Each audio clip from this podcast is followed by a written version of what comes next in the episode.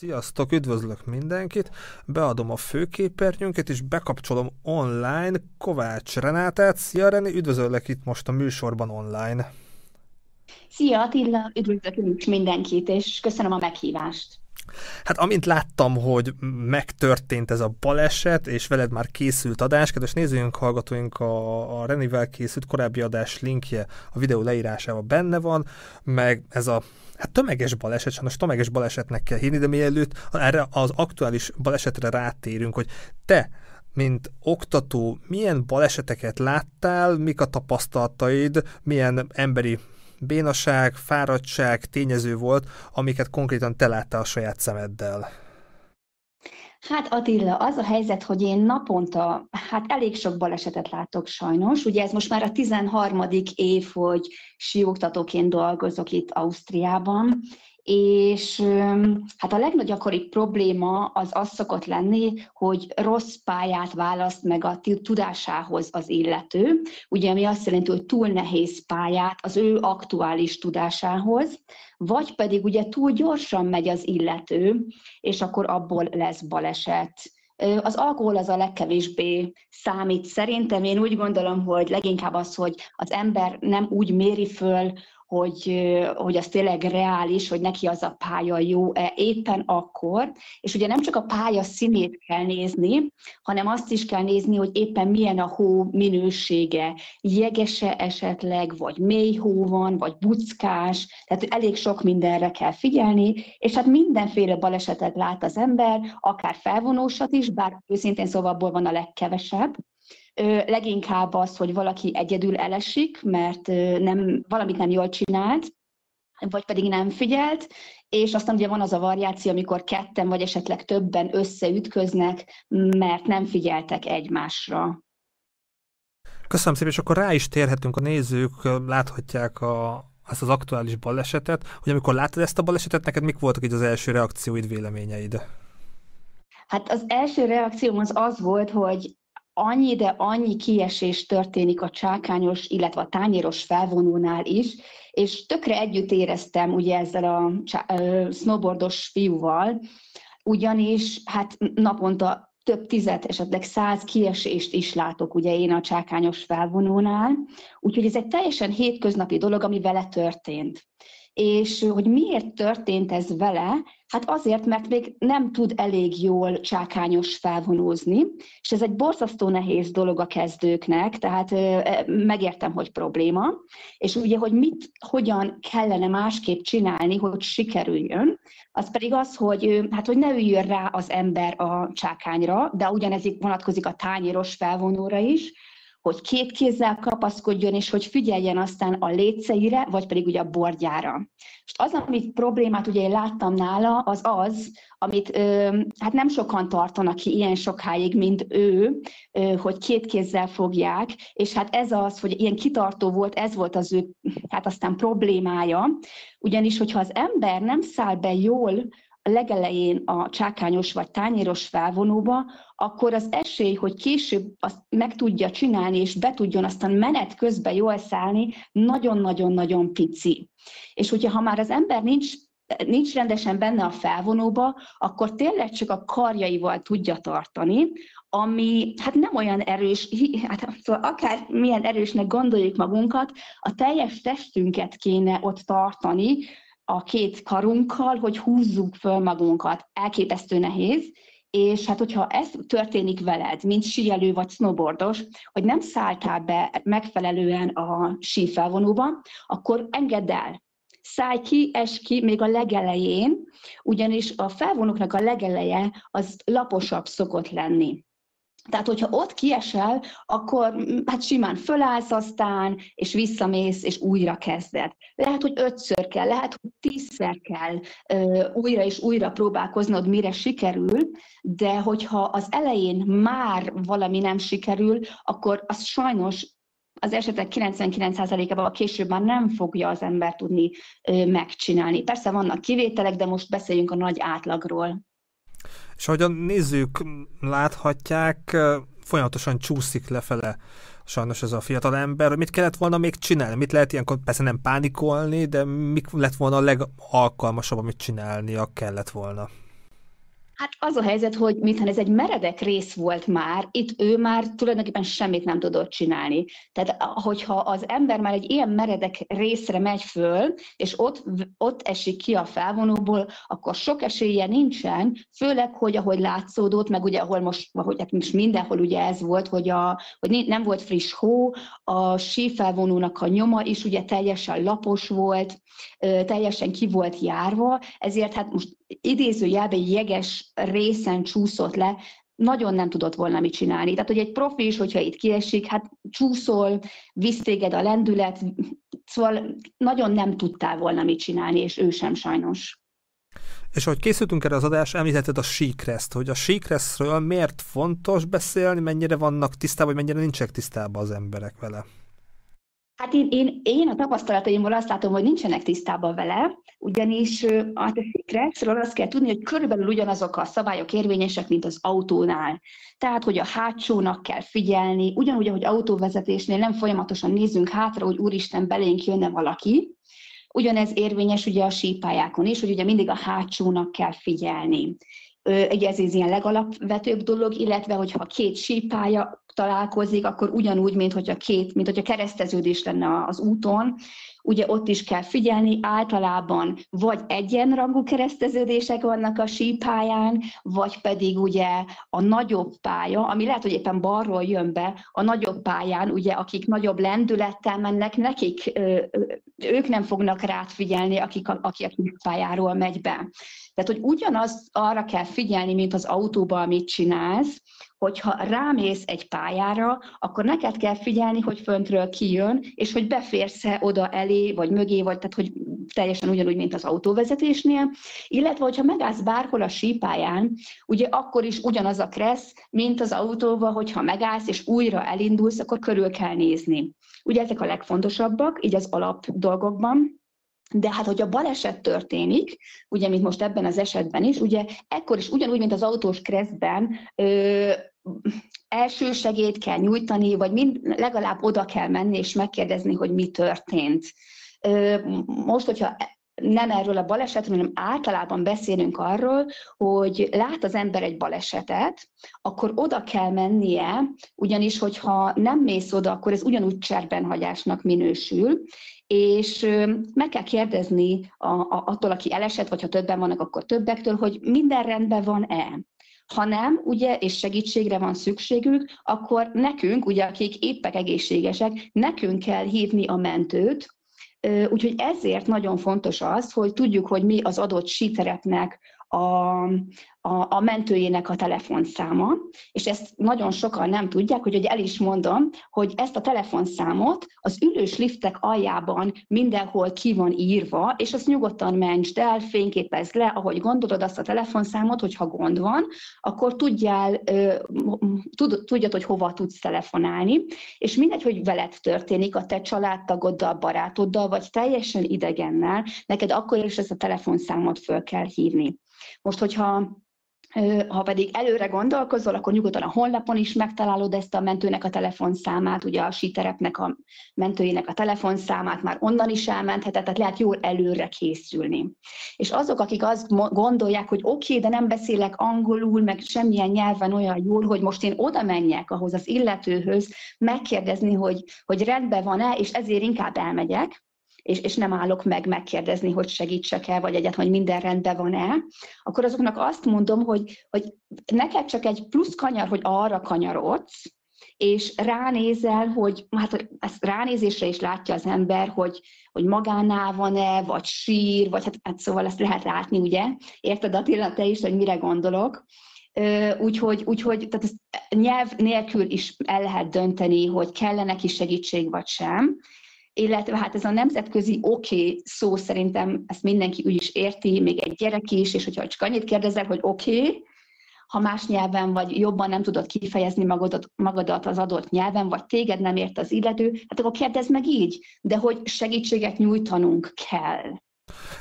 Nekem ez volt így a legabszurdabb és a legszomorúbb, hogy a helyszínt elhagyta a fiatal ember, mert nem tudom, nem volt biztosítása, ez valami tök mindegy a történet szempontjából, van-e biztosítása, vagy nincs biztosítása, de számomra ez abszurd, tényleg történik valami baleset, amit én okozok, akkor amit tőlem telik, azt megteszem a helyszínen. És akkor, hogy említettem a biztosítás, hogy a biztosítások miért olyan fontosak, lehet, hogy a fiatal embernek pont nem volt biztosítása, miért, miért kell, és miért, vagy milyen biztosításokat tudsz ajánlani esetleg itt tapasztalatból? Hát gyorsan még a biztosítás előtt visszatérnék arra, amit mondtál, hogy ez a fiatal ember biztos nagyon meg volt ijedve, mert tudta, hogy milyen nagy balesetet okozott. Tehát, hogy most lehet őt védeni is, meg ugye lehet azt is mondani, hogy már 18, és hogy tudnia kell, de tudjuk, hogy ilyen helyzetben az ember lehet, hogy nem racionálisan gondolkodik, úgyhogy lehet, hogy ezért ment el onnan. De a felnőtt emberek tudják, hogy ha a baleset történik, ugye, főleg a mai világban, hogy mindenki mindent telefonnal föl tud venni kamerával, tehát hogy tud, hogy, hogy meg fognak találni téged. Most nem, nem erről a fiúról beszélek, hanem általánosságban ö, tényleg ne hagyják senkit serben, hogyha valami baj történt. És a biztosításról pedig annyit mondanék, hogy borzasztó fontos a biztosítás kötése, és nagyon sokan úgy gondolják, hogy de nekem van bankkártyám, és ahhoz jár biztosítás. Most erről azt tudom mondani, hogy, hogy nézd meg, vagy kérdezd meg a bankodtól, hogy az a te bankkártyádhoz tényleg milyen biztosítás jár. Ugyanis én, én tudom, mert ugye a vendégeimnek ezt mindig felhívom a figyelmüket erre, és nem tudok bankot mondani, de tudom, hogy vannak olyan bankok, amelyek mondjuk snowboardosra nem kötnek tehát, hogy ahhoz pluszba kéne külön biztosítást kötni, nem jár automatikusan a bankkártyához. Vagy akkor nem jár biztosítás, hogyha például freeride-olsz, tehát hogy nem a sípályán mész, hanem a sípályán kívül, illetve ö, én a szüleim miatt tudom, hogy hát most nem is tudom pontosan, hogy 60 vagy 65 év felett szintén már ez a bankkártyás biztosítás nem feltétlenül él. Ezért mielőtt elmész síelni, feltétlenül, hogyha bankkártyáddal szeretnél biztosítás, biztosítva lenni, akkor nézzél utána, hogy érvényese. Ha pedig utána néztél, vagy pedig külön szeretnél kötni biztosítást, akkor hát mindegyik biztosító társaság csinál ilyet, csak legyél biztos abban, hogy, hogy egyrészt, hogy síelés, snowboard, vagy hogy mi vagy, tehát hogy rád az érvényes legyen, és ami a legfontosabb, az az, hogy legyen helikopteres mentés benne. Ugyanis ez az, ami iszonyatosan drága, ugye én Ausztriáról tudok beszélni, több millió forintos tételről van szó, és hogyha az embernek nincs megfelelő biztosítása, ami lefedi a helikopteres mentést, akkor sajnos azt ki kell fizetni utólag. Elvisznek téged, hogy, hogy nem az lesz, hogy, ne, hogy, hogy nem leszel ellátva, hanem azt ugye utólag akkor ki kell fizetni, és az rengeteg pénz, és ehhez képest egy biztosítás kötés az csak pár ezer forint. Úgyhogy ezt érdemes figyelembe venni, mert rengeteget lehet vele veszíteni, illetve átspórolni. És ez a baleset már megtörtént, mit tudunk tenni, mm, akár én egy ilyen adás által, hasznos tippeket, tanácsokat adva, hogy ilyen baleseteket megelőzzük, vagy te, mint oktató, hogyan tudsz segíteni egy ilyen műsorban, vagy oktatásban, hogy hasonló balesetek ne történjenek meg. Hát a leges, leges, legelső dolog, ugye még síelés előtt, az a felkészültség. Tehát, hogy a testedet készíts föl a síelésre. Mert én mindig azt mondom, hogy a síelés az egy sport. Tehát, hogy nem arról szól, hogy elmész egy hétre a tengerpartra, vagy a, egy tópartra nyaralni és pihensz, hanem ugye a síeléskor akárhány napon keresztül az izmaidat használod, és attól függően, hogy te mennyire vagy fit, vagy felkészült az izmaid a tested a síelésre, attól is függhet egy-egy esésed sok-sok térdsérülés és egyéb ö, sérülések vannak azért, mert az ember már elfárad, és ö, vannak statisztikák arról, hogy a harmadik, illetve negyedik nap a síelés hetében azok a legveszélyesebbek idézőjelbe. Statisztikailag akkor történik a legtöbb baleset, mert ugye akkor fárad már el az embernek a szervezete, az izmai annyira, hogy, hogy, hogy már nem bírják olyan jól. Illetve a másik statisztika pedig az, hogy ugye mindig a délután még több baleset történik, ugye, na még egy utolsó síelek, bár még, bár még már, már nagyon fáradt vagyok, de még egy utolsó kört megyek. Na és ezeken az utolsó körökön szokott sajnos nagyon sok probléma történni, ugye mert már nem, már nem bírják a lábaid.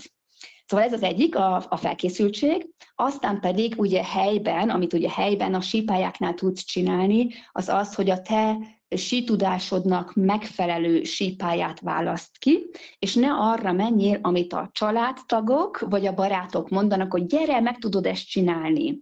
Vagy, vagy az a jó magyar szokás, hogy így egy pálinkát, és akkor úgyis le tudsz jönni, nem lesz semmi gond. Jó, tehát hogy, hogy hidd el azt, vagy szóval, hogy bízzál magadba, hogyha te úgy gondolod, hogy ott nem tudsz lemenni azon a pályán, vagy te még nem mentél piros pályán, ak- akkor nem menjél rajta, hiába mondják a barátok vagy a családtagok, hogy menjél. Tehát akkor állj ki magadért, és egy csomó balesetet ezzel is ugye meg lehet előzni. Illetve még egy utolsót, amit itt mondanék, hát az az, hogy öm, nagyon sokan úgy gondolják a síoktatásra, hogy az csak a legeslegelején kell, addig kell síoktató, ameddig a felnőtt vagy a gyerek, mindegy, hogy most kiről beszélünk, tudjon fékezni és tudjon kanyarodni. Na most ezek után is lehet sioktatót, sőt érdemes sioktatásra menni, mindegy, hogy csoportos vagy magánórára, ugyanis nagyon sok gyerekeknél leginkább baleset úgy történik, hogy, a, hogy már tud a gyerek fékezni valamennyire, tud valamennyire kanyarodni, de még nem biztos a síelésben, és aztán a szülők úgy gondolják, hogy hát ez már megy, és akkor elviszik esetleg egy keményebb pályára, egy nehezebb pályára, vagy ugyanarra a pályára, de már délután, amikor jegesebb.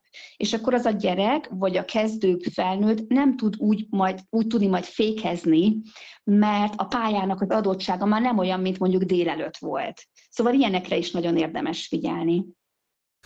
És most a nézők láthatnak bejátszásokat a, a TikTok csatornádon, ott például pár videót, ami hasznos lehet így alapokhoz, érdekes lehet, furcsa lehet, technikailag segítség lehet, mert nem azt mondom, hogy ilyen TikTok, meg YouTube, meg, meg Insta real videóból lehet megtanulni síelni, de ami úgy tényleg ajánlatos akár megnézni online, akár nálad, vagy akár bárhol máshol.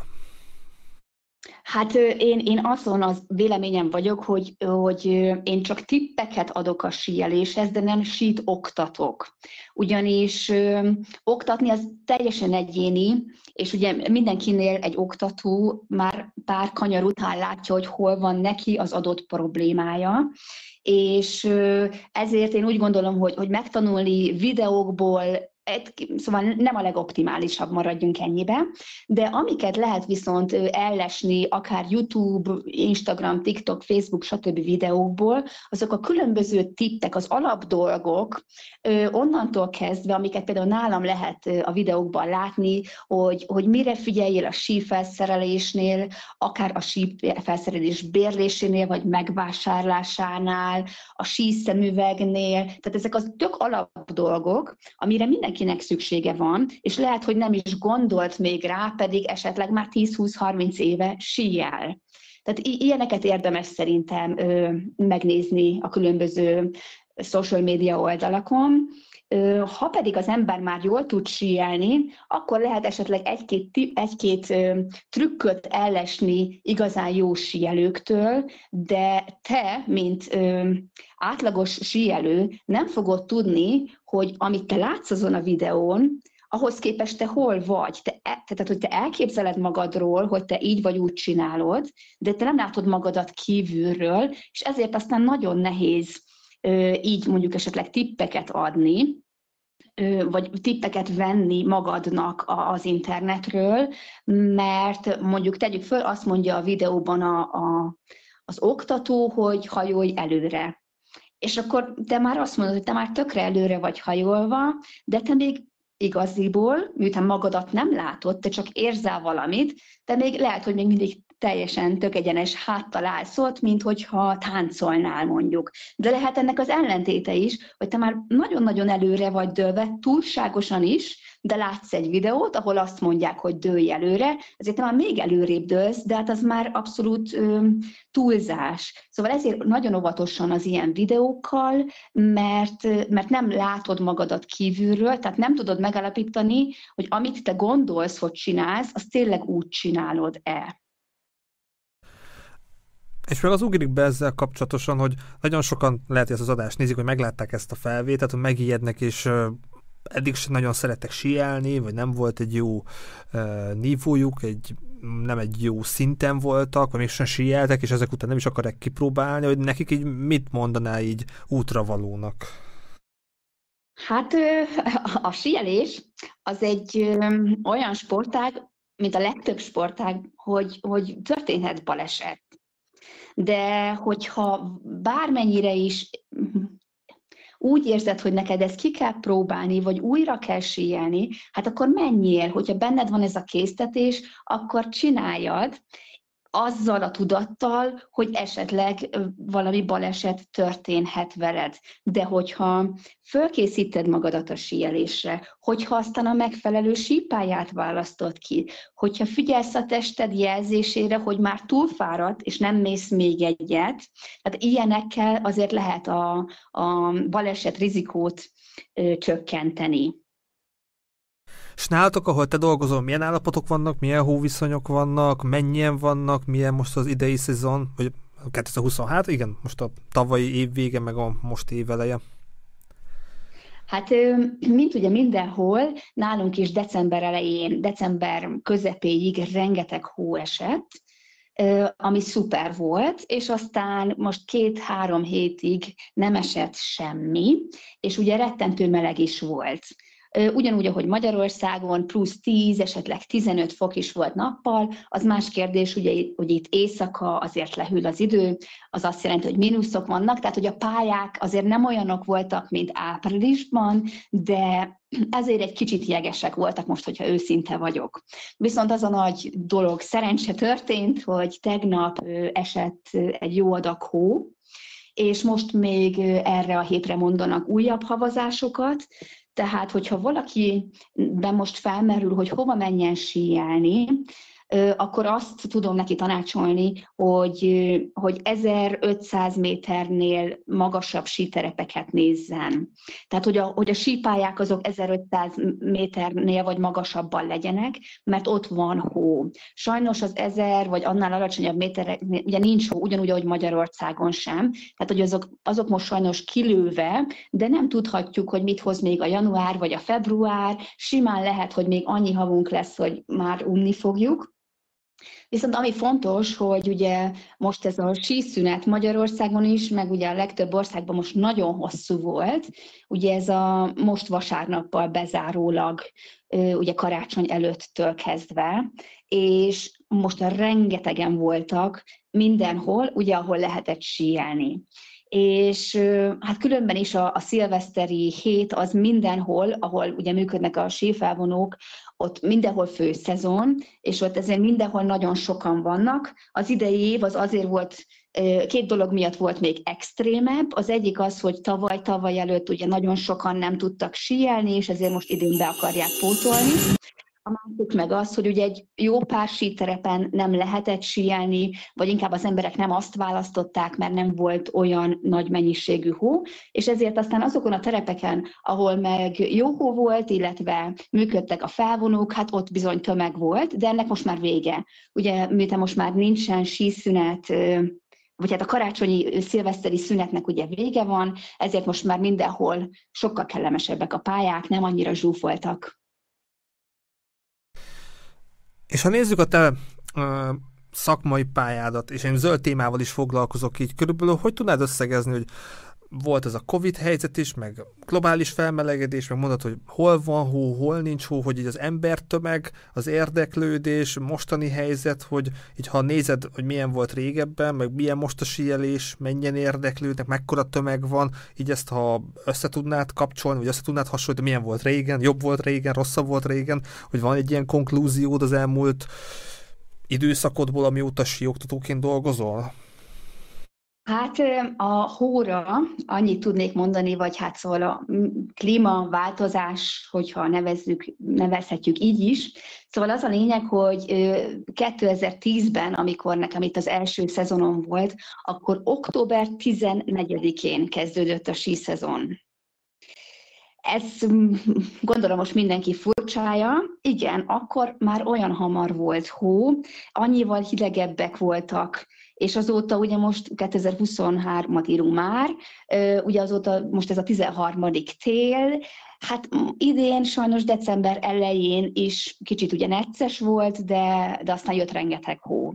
Tehát óriási a különbség, és azt kell, hogy mondjam, hogy évről évre csúszik, vagy tolódik egyre későbbre a síszezon kezdés, Ugye azért, mert hogy olyan melegek az őszek, hogy hát ez nem normális. De hát élveztük az őszt, mindenki tökre örült, hogy de jó, nem kell sokáig fűteni, meg hogy különben is, hogy meleg van, tehát ennek is megvan az előnye, de ugye a síszezon tekintetében ez nem annyira optimális.